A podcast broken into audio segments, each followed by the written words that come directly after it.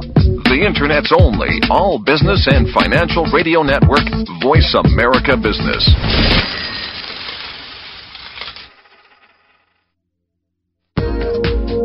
Welcome to the Money Answer Show with host Jordan Goodman. Whether you are starting out, deep into your retirement, or somewhere in between, the Money Answer Show has the know how to help you. Now, here's your host, Jordan Goodman. Welcome to the Money Answer Show. This is Jordan Goodman, your host, and my guest this hour is uh, Sharon Kedar, uh, who, along with her co author, Manisha Thakor, uh, has done a book called On My Own Two Feet. Uh, welcome to the show, Sharon. Thank you, Jordan, for having me. Um, this is a book designed, you, you call it a modern girl's guide to personal finance. Uh, tell us who this was designed for and why you think it was needed.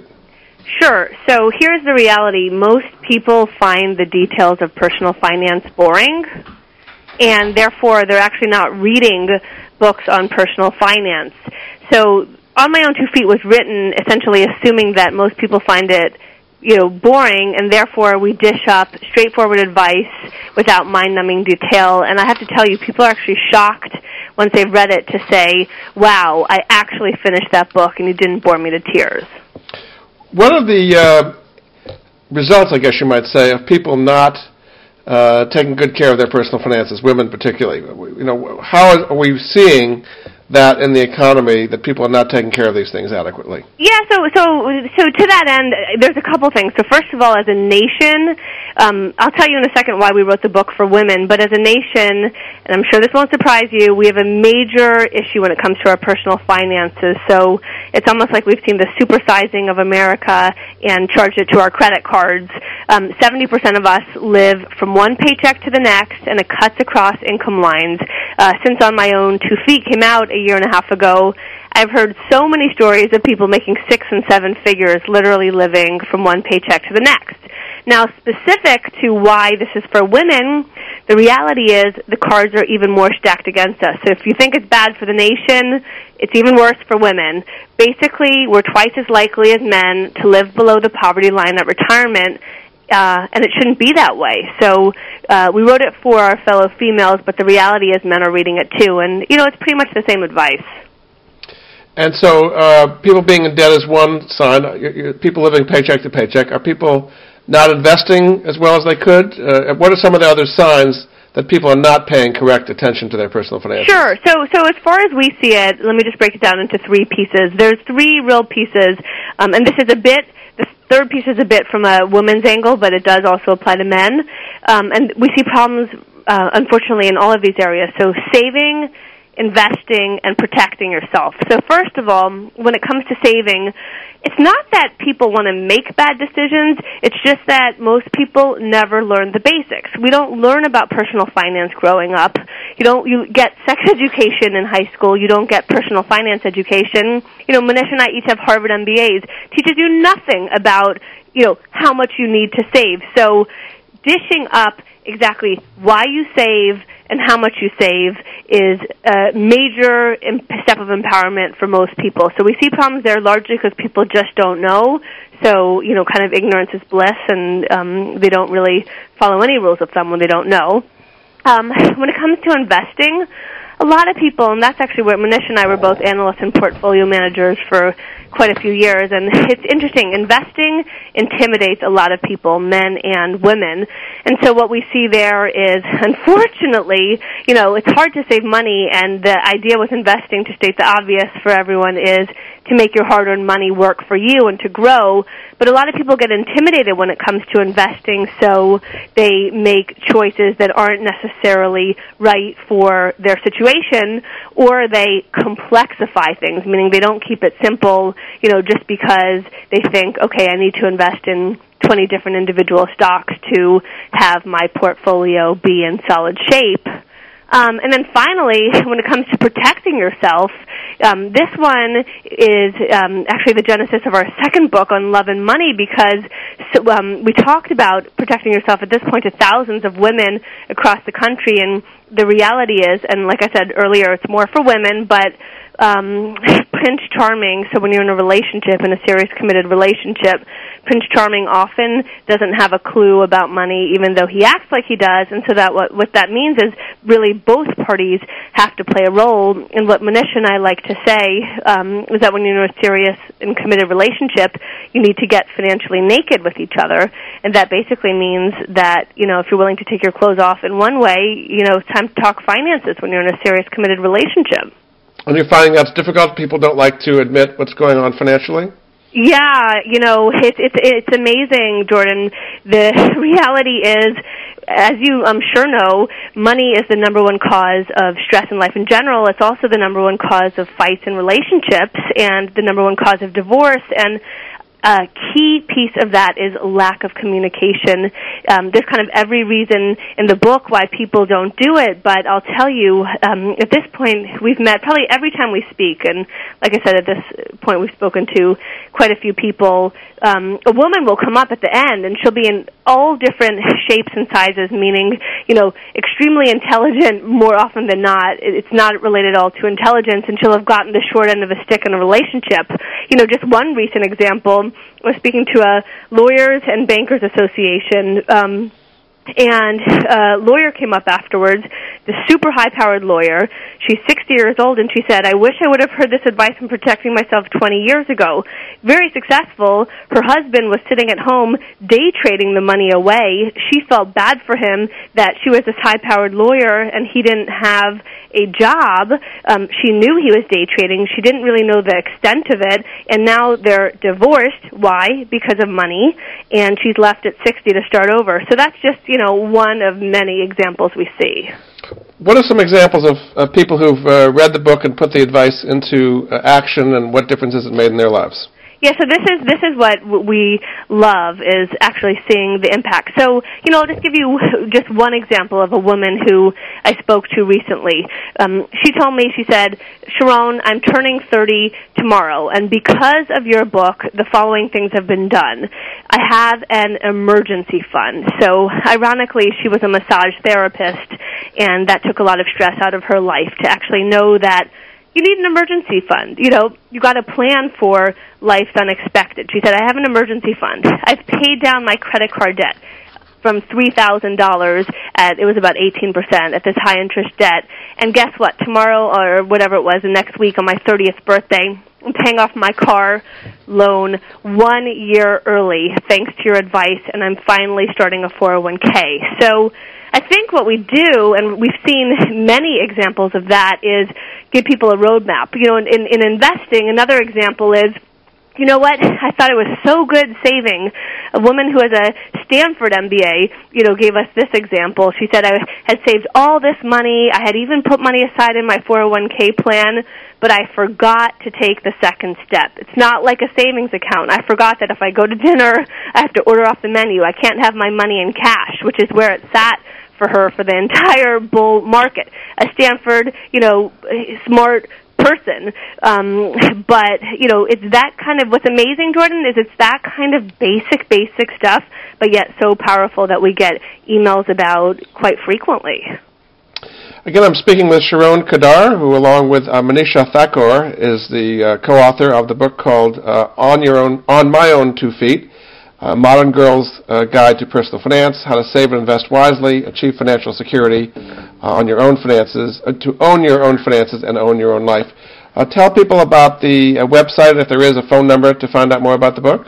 Sure. So the, the listeners can go to on my own two feet.com and two is spelled out so two uh, we do have a newsletter that folks can sign up for and be kept in the loop Okay, so let's start right in here. The first uh, chapter, you're talking about uh, saving uh, more. We talked about a little bit about the emergency fund. Um, how can people start saving when, in fact, it seems as though they're just making it uh, paycheck to paycheck? Right. So, so what we've seen, I, I love this question because what we've seen is it really is uh, mentality. There's two parts to it. There's knowing where you're going and knowing that you can get there with time and commitment. And let me back up and say, we know people who save on $30,000 a year And we know people who don't save, as I was saying earlier, on $300,000 or more a year. So the first thing is once you're making a livable wage, and in these tough times, to be clear, we have tremendous empathy for those that are not making a livable wage.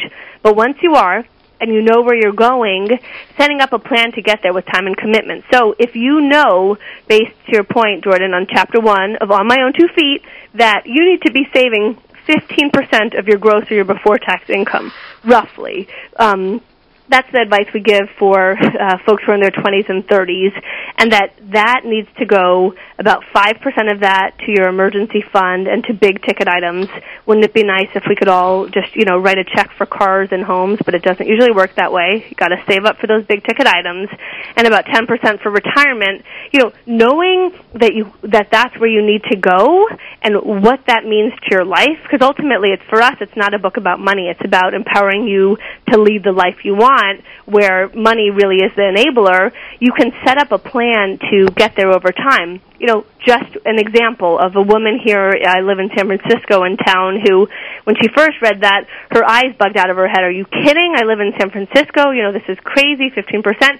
Okay, well, you know, let's get creative. Let's talk about how you can get there what did she do? She took her raises, um, and instead of increasing her standard of living, she took her raises over a couple year period and put them to her retirement goal, and she got there. So, what we're not saying is get there overnight, but what we are saying is, if anything, this current economic time is a big wake up call and it's time to go back to the days where we actually do save money and you know housing prices don't always go up and there's reasons that you need an emergency fund. And you know what? Our parents and grandparents did it and we can do it too.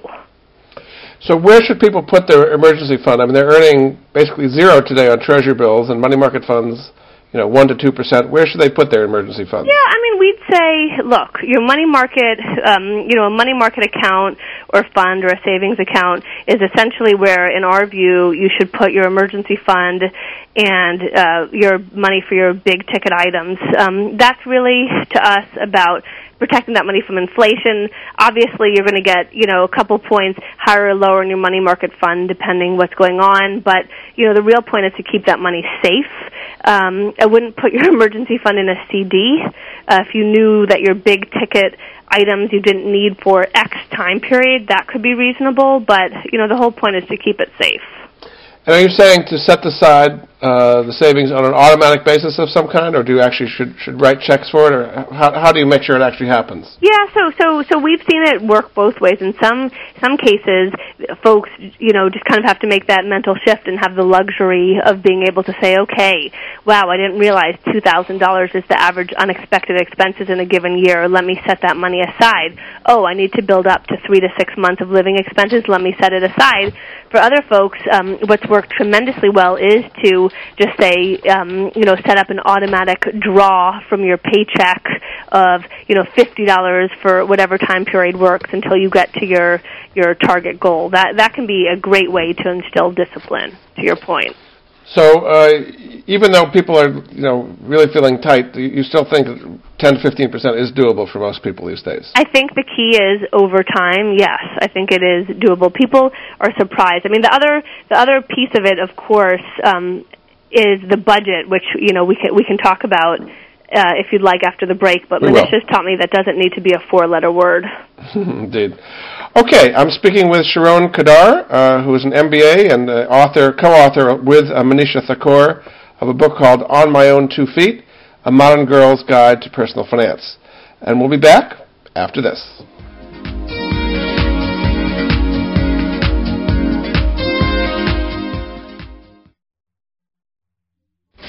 Money, money. Up to date business and financial news. Money, money. Call now and get the financial information you need. 866 472 5790. 866 472 5790. Voice America Business. Jordan Goodman has created the Money Answers Network to put at his listeners' fingertips the very best personal finance products and services that he has found in his 30 years of research. If you have a money question, Jordan Goodman has a money answer. To find out more, go to www.moneyanswers.com. The Money Answers Network features top products and services in virtually every area of personal finance, car buying and leasing, college financing, credit debt, financial planning, investing, insurance, legal services, mortgages, retirement planning, wills, and more. Only businesses that have demonstrated excellence in both their products and services are invited to become members of the Money Answers Network. The public can sign up for membership in the Money Answers Network at no charge in order to be apprised of the latest useful resources. To learn more, visit www.moneyanswers.com. Get ahead with Money Answers. Have you found yourself overwhelmed or stalled, not getting the goals you dream of? Hear what the experts say about how you can break through solutions, systems, skills. Get your strategy on track and accelerate your business success. Join Linda Feinholz every Monday for the Spark Effect. Linda and her guests will show you and your team exactly how to grow your business further, faster, easier. The Spark Effect is heard every Monday at 10 a.m. Pacific Time, 1 p.m. Eastern Time on the Voice America Business Network. There are so many challenges facing management today around the world. The new Management Network is here to provide practical insight and solutions for many of these challenges. Hosts Don and Bonnie Folk will explore topics designed to help you get the competitive upper hand, including organizational tools, personality and leadership, cutting edge management tips, and much more. Join the new Management Network live every Tuesday at 2 p.m. Eastern Time, 11 a.m. Pacific Time on the Voice America Business Network. The stock market floor to your laptop, we are Voice America Business. You've been listening to the Money Answer Show with Jordan Goodman. If you have a question for Jordan or his guest, please call us now at 866-472-5790. That's 866-472-5790. Now back to Jordan. Welcome back to the Money Answer Show. This is Jordan Goodman, your host, and my guest this hour is Sharon Kedar, uh, who, along with Manisha Thakor, has done a book called On My Own Two Feet A Modern Girl's Guide to Personal Finance. Welcome back to the show, Sharon. Thank you. Uh, credit cards is the next area you talk about. Um, we've been getting lots of them. Now, lately, people have been getting their credit lec- records, uh, their credit limits lowered, uh, higher fees, higher interest rates. W- what are some of the ways you suggest here uh, to manage credit cards more wisely than people are doing today? Yeah, well, so our advice is, you know, kind of keep it simple and long-term oriented, which is that, you know, ultimately if you can't afford to buy something and pay off your credit card in full at the end of the month, unless it's a true emergency, basically stay away from credit card debt at all costs. We're, we're, we're pretty harsh in saying that we think it's, you know, as addictive as getting addicted to drugs, um, or the equivalent of a loan shark. Now that's not to say, because I know that actually most people do have credit card debt, so that's not to say that this is a reason to beat yourself up.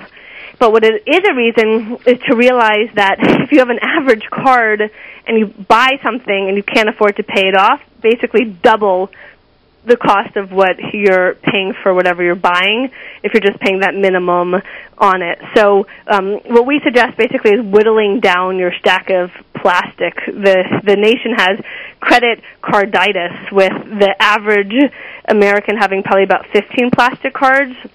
Last segment we talked about saving it's really hard to save when you're having balances on 15 different cards. So essentially what we recommend is over time whittling that stack of plastic down to two to three cards and uh, paying off that high interest uh, the highest interest rate first.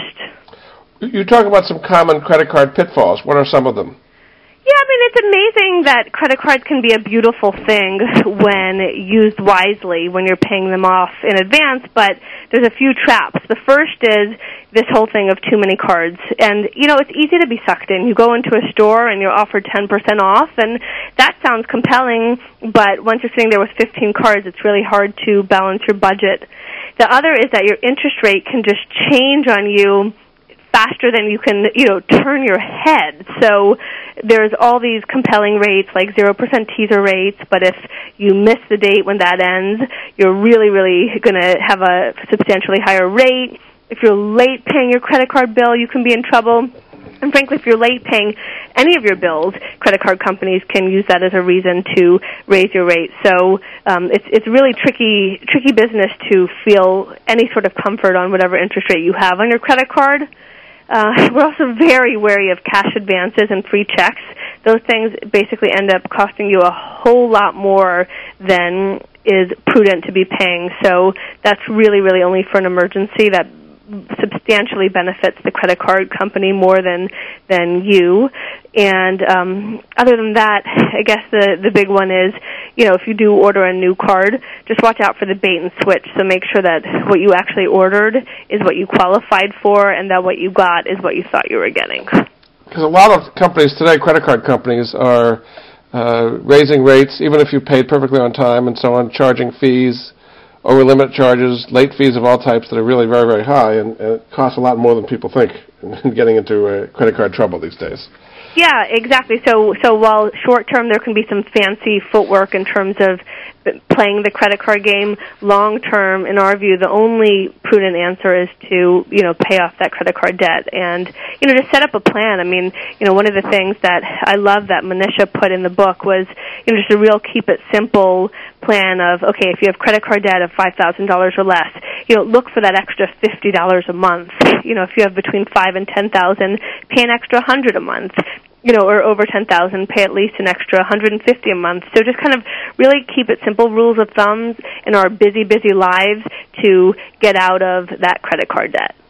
You finally talk about misplaced trust. What do you mean by that when it relates to credit cards? Yeah, well, you know, essentially, um, unfortunately, we love that everyone were good people in today's day, but there's what we call unwanted intruders, and you might get a email or a phone call from a credit card company that sounds like it's real, but it could be a hoax. So if you do get uh, into a situation like that, you know, call your credit card company back using the phone number on the back of your card to make sure it's really a valid car, uh, valid call. Um, separate from that kind of theft, I'd be wary of credit card companies adding on services like trying to sell you, you know, account monitoring or disability insurance, basically trying to charge you more money.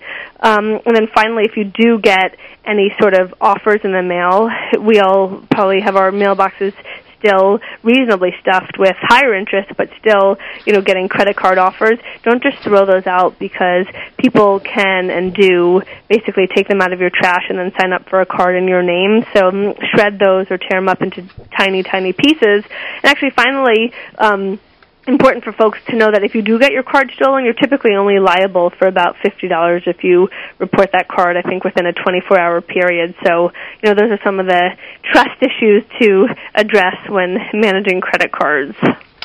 We're going to get on speaking with Sharon Kedar, uh, who is the co-author, along with Manisha Thakor, of uh, On My Own Two Feet: A Modern Girl's Guide to Personal Finance. And your next area you talk about is credit scores. Now, lately, credit scores have been going down because of the credit crunch and companies being tighter with people. You miss one payment, your score can go down. What are some of the things that uh, people should be doing to get their credit scores up, and what kind of mistakes are they making with credit scores these days? Yeah, so the biggest thing that people do with a credit score, and you know, it's important to. Let, let me just back up and say, it's, I, I do think it's important for people to be aware of it, and most people aren't um, aware of what their credit score is. So, you, if you don't know what that number is, it's your three-digit number. That's your financial reputation, and you know, it literally tells um, companies how much to charge you for a car's auto loans interest rate, your mortgage interest rate, whether you even you know get access to those, whether you even get access to insurance and at what rate. Increasingly, employers are looking at that number. So um, I'd go to myfico.com and at least check one. You really have three. Um, there's three big credit bureaus: Equifax, Experian, and TransUnion. But I'd at least check one of those. And the biggest thing, um, it's kind of uh, like how do you make sausage? So it, it's kind of unclear exactly how it's done. The process is a little bit ugly, but the biggest thing for people is really to pay your bills on time. I mean, folks want to, you know, kind of get fancy about how to improve that credit score, but by far the number one thing is don't miss a payment, you know, and pay those bills on time. I mean, other than that, you can keep the amount that you owe on your credit cards as low as possible try to keep your oldest credit um, card account open because they look at something called credit history, and your oldest card shows a longer credit history. Um, if you are going to be making a major purchase like a car or a home, you know, don't close down a bunch of old credit cards. Sounds kind of weird, but it can shorten the length of your credit history. Um, so those are those are some of the extra tips you can do, and also not applying for a bunch of credit cards all at once that makes uh, creditors nervous. But the biggest thing by far is to um, make sure you're you're paying your bills on time. Um, in addition to that, though, the way your credit report is derived is through, um, or rather, your credit score is re- derived is from your credit report. And one thing that can really mess up your credit score is if your credit report is inaccurate. And there's an astounding number of people's files that have inaccurate information, personal information that isn't yours, accounts that aren't yours, outdated information. And the good news is the government, I think a couple years ago now, um, allowed you to get a free copy of each of your credit reports from the three main credit bureaus. You can go, there's a lot of imposter sites, but the site where that's free is annualcreditreport.com.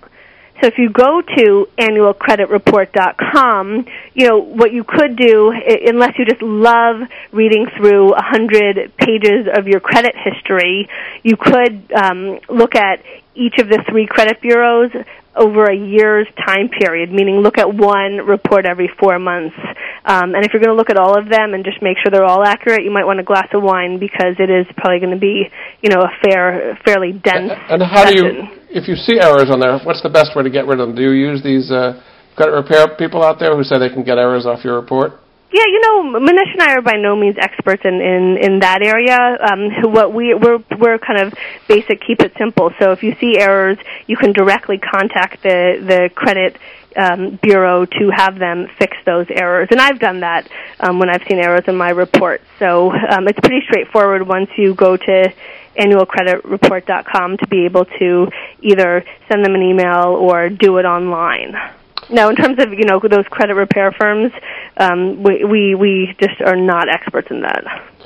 Uh, the next area you talk about in your book, which again is called On My Own Two Feet, is insurance and protecting yourself. Do you find a lot of women do not have uh, adequate insurance in various areas? Yeah, it's amazing. Um, frankly, this is an area where it's both men and women, and a lot of people get bitter about insurance. Um, you know, but the reality is, health insurance. Number one, there is an astounding number of people who actually can afford to get health insurance, but you know choose not to. And then obviously there's um, way too many people who just can't afford it at all. And hopefully, you know, separate topic, but hopefully that'll be addressed because that's obviously terrible. But bankruptcies often are caused by not having health insurance or a lack of health insurance. So, you know, that's area number one. And, you know, what we tell a lot of people, especially it, this tends to skew younger, kind of 20s and 30s, where this problem can show up the most. But, um, you know, at least get a catastrophic plan. This is all about protecting your assets and protecting your income. So if you don't want to spend a ton of money on health insurance, you know, God forbid something horrible happens, there's what's called high deductible catastrophic plans. And if you're healthy in your 20s, you can get such a plan as low as $100 a month. Um, and a good website to compare plans is ehealthinsurance.com. But um, you know, just assuming you're going to be healthy, that's that's really you know, unfortunately, we've we've met far too many people who have assumed that, and then you know, really bad things have happened. Um, are there some affordable ways to get health? I mean, one of the reasons people drop yeah. it or don't have it is it just so expensive. The premiums are going up so much. These yeah, what are no, some ways it, of getting yeah. it in an affordable way? Yeah, so I mean that's that's a really that's a really tough tough one and and so there we do have a lot of empathy. But i guess we'd say one is you know the most affordable way is you know what we just chatted about these high deductible catastrophic plans. Um, that probably seems like a, a base minimum to get. And then of course you have your choice between a ppo or an hmo and an hmo can often be a more affordable way where you give up some flexibility. You can't see you know every doctor you want to see but um, you know it's much more affordable. So hunting around on ehealthinsurance.com and figuring out what fits for you know you, the listener, um, I think is a great way to do it. Very good. Okay, I'm speaking with uh, Sharon Kedar, uh, whose book is called On My Own Two Feet, And we'll be back after this.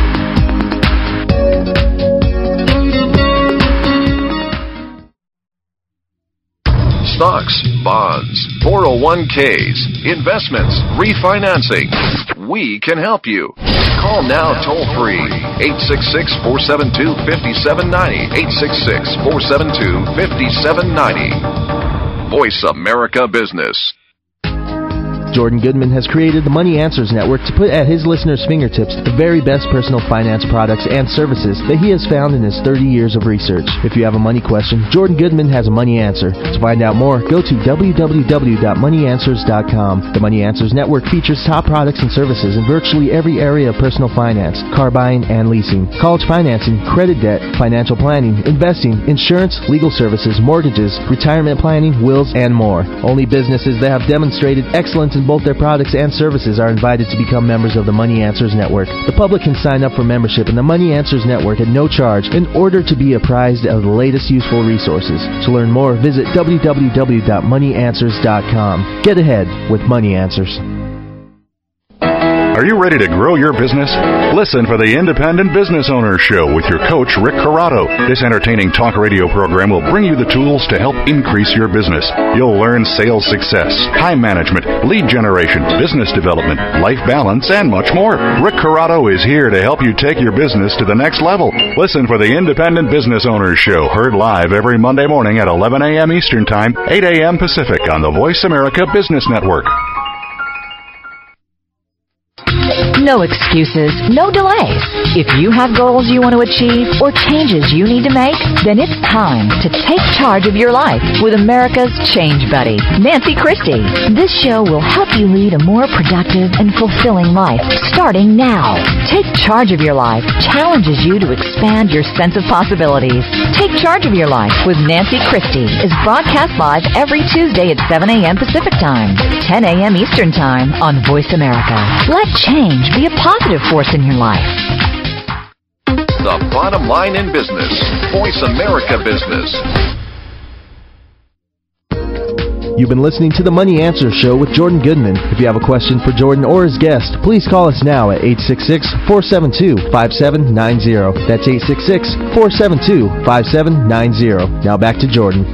Welcome back to the Money Answer Show. This is Jordan Goodman, your host, and my guest this hour is Sharon Kedar, uh, who, along with Manisha Thakor, is the author of On My Own Two Feet, A Modern Girl's Guide to Personal Finance. Welcome back to the show, Sharon. Thank you. We were in the middle of insurance, and we were talking a little bit about, uh, we, we did health insurance, car insurance. Uh, what, what do people do wrong there or not get enough insurance, and what are the, the consequences of that? Sure. So the the biggest area most people focus on with car insurance is their deductible, but where you really need to focus is on your liability coverage. That can um, substantially mess up your finances. So insurance again is all about protecting your assets and just check your you know for all the listeners check your uh, level of liability coverage to make sure you have sufficient coverage. What's amazing is to get higher coverage usually isn't that expensive. So what we like to see, you know, kind of the even better coverage we call it is $250,000 of coverage for bodily injury for uh, one person, 500,000 for all people and a 100,000 for property damage because if you're liable in a car accident, they can, you know, wh- whomever you um, injured can actually come after your assets. So having that kind of protection is really powerful and important and usually like I said, not that much more expensive. You also talk about life insurance. Do a lot of women not have enough life insurance? They typically rely on the man to do that? Yeah, but what what's amazing too, you know, and I know um from from reading your bio that you, you have a child and I have a um one and another on the way. I'm 6 months pregnant. Um there are so many people who even when they're making a reasonable income don't have life insurance when they have kids. So that's when it's most important. I think it's okay if you don't have life insurance if there's not someone relying on you, but if you have a spouse relying on you or if you have children, it's a huge responsibility to make sure that you have life insurance, God forbid something happened to you, um, that they would be financially protected. And a side note to that too is to make sure when you do have those kids that you are appointing a guardian. Um, a lot of times life gets really busy after having a kid, and um, we've heard many stories of people whose kids are, you know, three plus years old and there's still no guardian appointed. And uh, within life insurance, do you think people should do term or cash value or some combination? How much should they get? Yeah, we are big fans of term insurance. We're very much fans of keep it simple. And what we'd say is something like, you know, as much as 15 times your annual income. It really depends on your situation. You have to kind of look at how old are your kids, you know, how long would you need this life insurance for, but you could look at coverage as much as 15 times your income. It really depends how old your kids are and what your situation is. But term life, term life, term life, that's our view. And you talk about different ways of buying insurance. What are some of the ways people should uh, actually go ahead and buy insurance? Yeah, I mean, you can essentially you can go online. I think that's probably the easiest way and, and compare, you know, from various websites. But some tips that we would have, um, and, and side note, if you're more comfortable talking with someone, you know, then call an agent directly. But there's a few things to remember. First of all, cheaper is not always better when it comes to buying insurance. So we really, really like the reputable firms. Um, it's funny, you know, this book came out a year and a half ago, and we've seen a, some of the blow-ups that have happened on Wall Street. You know, this was written well before that. But the point is, when you buy insurance, you want that company to be around. Um, so don't necessarily do cheaper is better. Make sure you're comfortable with the firm. And when you're shopping around, you know, do get a few quotes because you can have a um, significant variance there.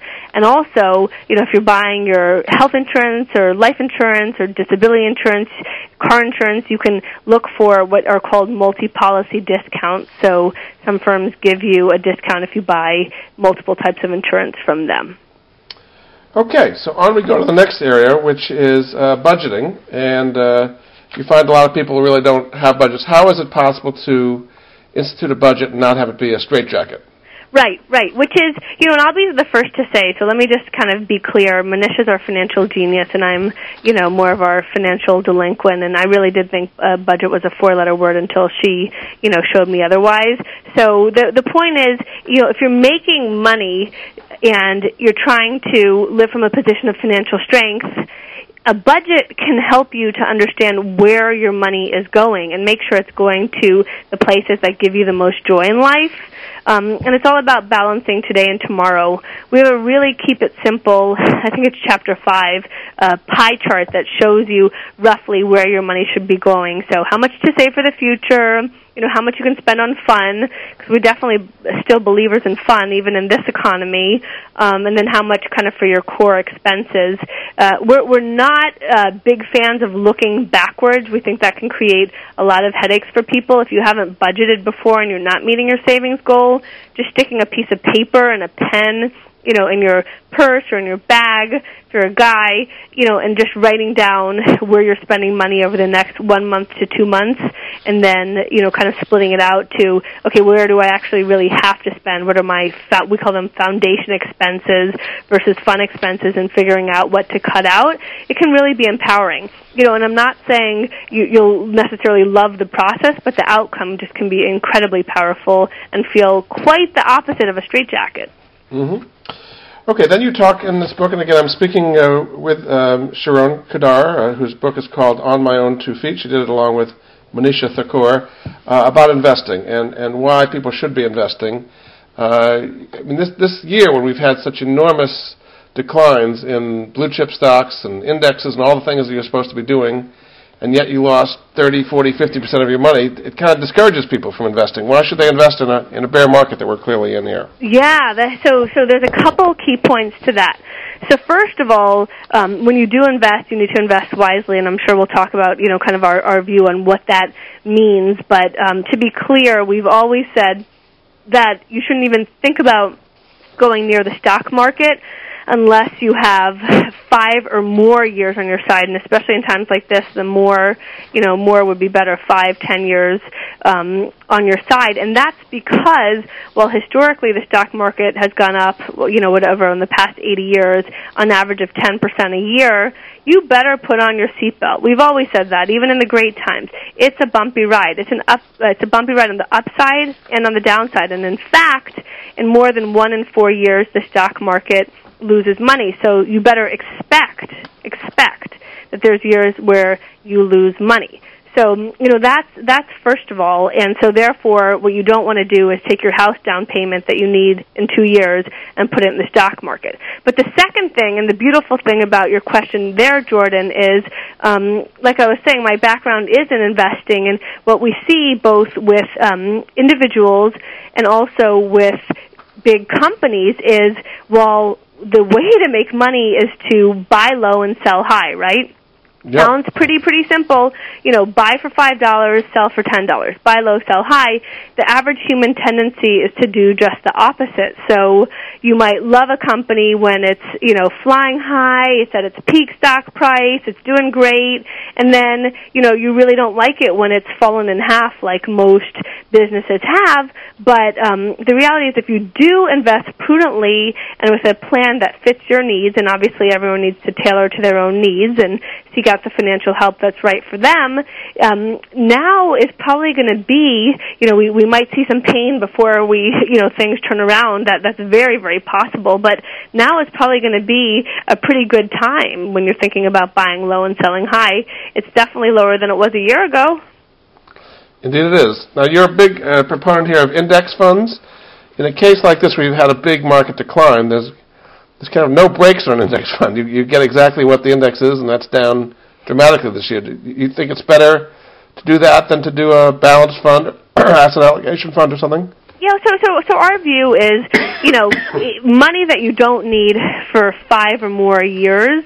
Um, if you're under the age of fifty, we think the stock market, as as tough advice as that is to swallow right now, given what the market's done, um, is a compelling place to invest. But what we don't believe is that to do that wisely, you need to go pick the next Google. You know, in fact, the experts more often than not don't beat these passive index funds. So the question to the listeners would be, you know, why do you think you can? Um, and so, with 80 plus percent of active mutual funds not beating the index, we're big proponents of considering the index. The other thing, though, Jordan, since most people's money will be in retirement funds for this, you know, five five or more years, um, a target date retirement fund, which is kind of like a set it and forget it rotisserie chicken, that to your point does the asset allocation for you as you get to your retirement year. That can also be a beautiful thing. So that over time, obviously, you'll want to own less stocks and more bonds and cash equivalents, and and that can be a keep keep it simple way to address that. Uh, you then have a chapter on frequently asked questions about investing. One of them here is about uh, making a killing in real estate using leverage. Uh, I guess people are getting killed rather than making a killing these days with leverage in real estate. But is this a good time to be buying real estate as an investment uh, now that prices have come down so much and so much of the fluff has come out of the real estate market? Okay, so you're, you're, you know, the big caveat up front is there's a heavy bias from us, and you know, we actually, you know, have pretty conservative housing advice that's not questioned anymore. But a year and a half ago, you know, to tell someone they needed a 20% down payment and to think about living in a house for five years, you know, almost seemed ridiculous. But um, we're big believers that for most people, the home, you know, when you're ready to buy a home, home ownership can be a beautiful thing, and that that's really the place where you know you can have sufficient real estate um, investments. Real estate investing beyond that sounds compelling, but more often than not, it doesn't work out. You get a renter who's calling at three in the morning, or who's sublet to someone that you don't know about. We're not big believers in, um, you know, unless you want to do that professionally.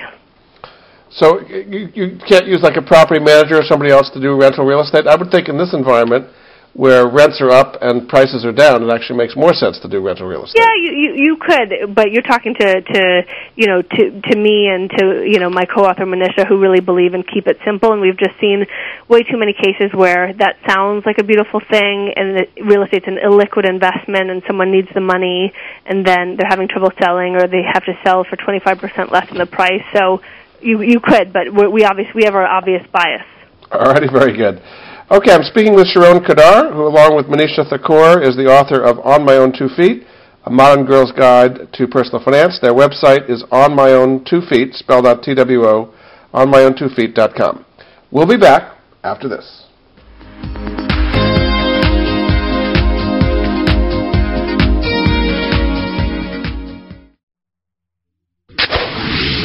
Buy, buy, sell. All we talk about is money. Talk to an expert. Call now. Now. Toll free 866 472 5790. 866 472 5790. Voice America Business. Jordan Goodman has created the Money Answers Network to put at his listeners' fingertips the very best personal finance products and services that he has found in his 30 years of research. If you have a money question, Jordan Goodman has a money answer. To find out more, go to www.moneyanswers.com. The Money Answers Network features top products and services in virtually every area of personal finance, car buying and leasing, college financing, credit debt, financial planning, investing, insurance, legal services, mortgages, retirement planning, wills, and more. Only businesses that have demonstrated excellence in both their products and services are invited to become members of the Money Answers Network. The public can sign up for membership in the Money Answers Network at no charge in order to be apprised of the latest useful resources. To learn more, visit www.moneyanswers.com. Get ahead with Money Answers. Think of the world 50 years ago. Now think of this same world and how it'll be 50 years from now. Did you know that if the world's population continues to grow at its current rate, our children and grandchildren will only have 25% of the resources per capita that our parents and grandparents had? We must preserve the foundation of a quality standard of living. That foundation starts with Go Green Radio. Join your host, Jill Buck, for Go Green Radio every Friday at noon Eastern, 9 a.m. Pacific on Voice America. Looking for a good time? We've got a show that will give you a wild ride. This show will make you feel good, and it's not even bad for you. You need your time to let loose. It's time for a feel good party.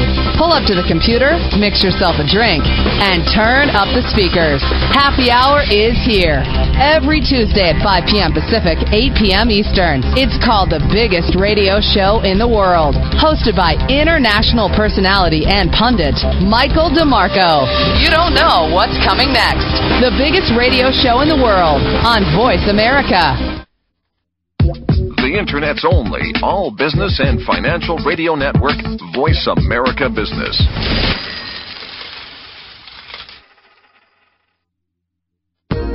You've been listening to the Money Answer Show with Jordan Goodman. If you have a question for Jordan or his guest, please call us now at 866-472-5790.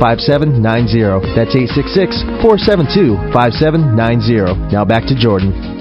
Welcome back to the Money Answer Show. This is Jordan Goodman, your host, and my guest this hour is Sharon Kedar, uh, who is author, along with Manisha Thakor, of On My Own Two Feet, A Modern Girl's Guide to Personal Finance. Welcome back to the show, Sharon. Thank you.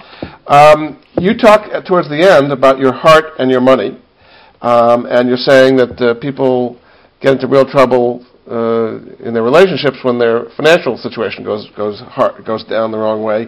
What are some things people can do uh, to head that off and to have a better financial relationship so the rest of the relationship goes well? So the first thing for both men and women is really not to assume that the other person has it together financially speaking. And what I mean is it just doesn't matter if that person has a business degree, they have an MBA, that is not a precursor to good personal finance. So once, and I'm not talking first date, but once you're in a serious committed relationship, it's time to reveal yourself financially speaking. That's um, what Manish and I like to call get financially naked. Now, a lot of people think that's a scary thing, but what we say is done right, you can have a constructive conversation about money, and it's important because financial compatibility, we would assert, is every bit, if not more important, as emotional and physical compatibility. And having that discussion up front or wherever you are in your relationship can go a long way towards eliminating money related stress. So, you know, what does that mean? So we're literally saying once you're in a serious committed relationship, exchange a list of what you own, what you owe, and if you have any question about the other person's financial responsibility, that three digit number called your credit score. Now this sounds really straightforward, but most people actually don't do it. Um, you know, I was talking with a woman who does have a business degree who got married, and she was telling me that she felt that it was um, presumptive of her to bring this up. So before they got engaged, she said, forget about it. And once they were engaged, she said, we were so busy planning the wedding that she figured she'd deal with it after the marriage. And you know once you pulled back the covers and saw what was underneath it was a really ugly picture. So you know when you're in that dating process and getting towards marriage there's a million reasons why people don't talk about it. And even when you are married um you know one woman was telling me uh, she's a mother of two kids that she raised this topic about you know let's really talk about the finances. She had deferred to her partner and he said to her, Why are you thinking about leaving me? So um, it can be a tricky, tricky topic to bring up, but it's probably of, for, of all of On My Own Two Feet, and we're talking about the Love and Money chapter, which is chapter 14, the most popular chapter. Um, and many people have used Manisha and I as their wing women, saying, Hey, you know, read this chapter and let's talk about it. Meaning, if you're having trouble bringing it up, you know, use that chapter and use us as your wing women to bring it up. But not bringing it up could end in disaster. Do you think it uh, makes sense if the man or the woman Uh, takes care of the finances, or should they be shared jointly, or what's the best way to kind of handle them on a day-to-day basis? So, so what's amazing about that is the key is communication, and let me explain what I mean by that. So, first of all, we often get the question about, you know, is it the man or the woman? It, it really doesn't matter as long as you're clear on who handles what financial chores you set up regular financial checkups, you know, at least annually. Tax time, as unfun as that is, can be a good time to do it. And that whomever is responsible for the financial chores does take the onus on them to tell the other person if something goes south. So for instance, if you're in charge of investing and something you've invested in went either substantially up or down, you need to keep your partner in the loop on those major events. Um, now, the other thing um, there is, you know, traditionally, um, you know, it's not the case for Manisha and I. Probably not a big surprise in, in our relationships, but traditionally, the the man ends up being responsible for the investing. We see that more often than not. That's not you know wrong, but it is a situation where you know the the woman does need to be kept in the loop, and um, often we see uh, where you know the partner who's not doing the day to day will just feel intimidated or say, you know, I don't understand those companies you're invested in. You know, just forget about it, but you still need to be involved and and know the basics um, and know the right questions to ask. The the the one other big question we do get is on joint or separate bank accounts. So, you know, do you fully merge your money like um, my husband and I have done, or do you do the financial three way like Manisha and her husband do? And the interesting thing there is both can work terrifically well as long as you follow what I talked about earlier, the steps in terms of communicating and making sure it's clear who fan- who handles what financial chores, and that you do do those check-ins to make sure you're going um, where you want to go as a couple and as a family. Do you think most couples should have prenuptial agreements? Whew, that's interesting. You'll, you probably get a different answer from Manisha than you would um, from me. Um, I'll tell you straight, um, straightforward here. Um, I do not have one, and I'm very comfortable with that. I think it it depends on what your situation is, what your comfort level is. If it's a second marriage, you probably should strongly consider it. Um, but if it's your first, you know, it's just a situation of what is comfortable for you. And so, I mean, is that a rising thing? Are more and more people doing that in first marriages these days? They are, and, and, and more and more women are asking for them. So I guess what I'd say is if, if that's something that you're considering, um, not to be shy about bringing it up. Definitely now is the time. And you can also do a post-nup, um, but that, that's definitely something. And, and the reality for, for all of us that we know is 50% of marriages do end in divorce. So it, it can be helpful. We all hope for the best and, you know, kind of plan for the worst. You, you say at the end that the Prince Charming may not know about money, even if he acts like he does. Is this common that men kind of put across a good front, but in fact don't know what they're doing? Yeah, I mean, I, you know, it's not to throw the whole male gender under the bus by any means, but the reality is traditionally, um, men have assumed the role just historically. You know that's changing which is a great thing but um you know with more balance. But men have assumed the role and um more often than not we see you know the other partner in the relationship who just assumes he knows what he's doing. Or you know for instance back to the investing example you know sh- she'll say well i know he owns 20 you know 20 companies for us in our investing portfolio and he seems to understand them pretty well. When the question might be you know why is is he stock picking? You know, why is why are you owning individual companies when he's going to work during the day and maybe you should have index funds or mutual funds. So, yeah, I mean, most of America um, like we were talking about earlier, just doesn't learn the basics. So to assume that your partner knows what they're doing just because they can talk the talk um, is actually uh, risky business. As we come to a close here, Sharon, just kind of give us an overall uh, view of, of you know what people can do that they think they probably can't do as far as taking care of their personal finances uh, particularly if they haven't haven't had much background on these things. Yeah, so I mean, I think that I think on my own two feet is a great primer. I mean, it's really basic. The book's done super well. Um, the only criticism we've ever gotten is that it's basic, but I think the big thing for people, which to us is a huge compliment, and what I mean by that, I think the big thing for people to remember is personal finance can and should be simple. If you don't understand it, stay away. And the key to personal finance success is really doing a few basic things right. I mean, I personally, Manisha loves the minutia of personal finance. I find the details boring, yet we're both able to craft plans that work for us. So don't think that you have to love personal finance or the details of a specific area for it to work. And then finally, I would say, you know, just to remember because a lot of people can feel like this is drudgery why you're doing it. So the cover of our book says own your finances, own your life. And to us, this is not a book about money. It's a book about leading the life you want to lead, choosing jobs and partners for the right reasons. So remember why you're doing it. Well, thanks so much, Sharon. It's been fascinating. Uh, again, uh, Sharon Kedar's book is called On My Own Two Feet. Her website is on my own two feet, spelling out two uh, dot com. Uh, and it's been uh, terrific to have you on the show. Thanks again. Thanks for having me. And we'll be back again next week.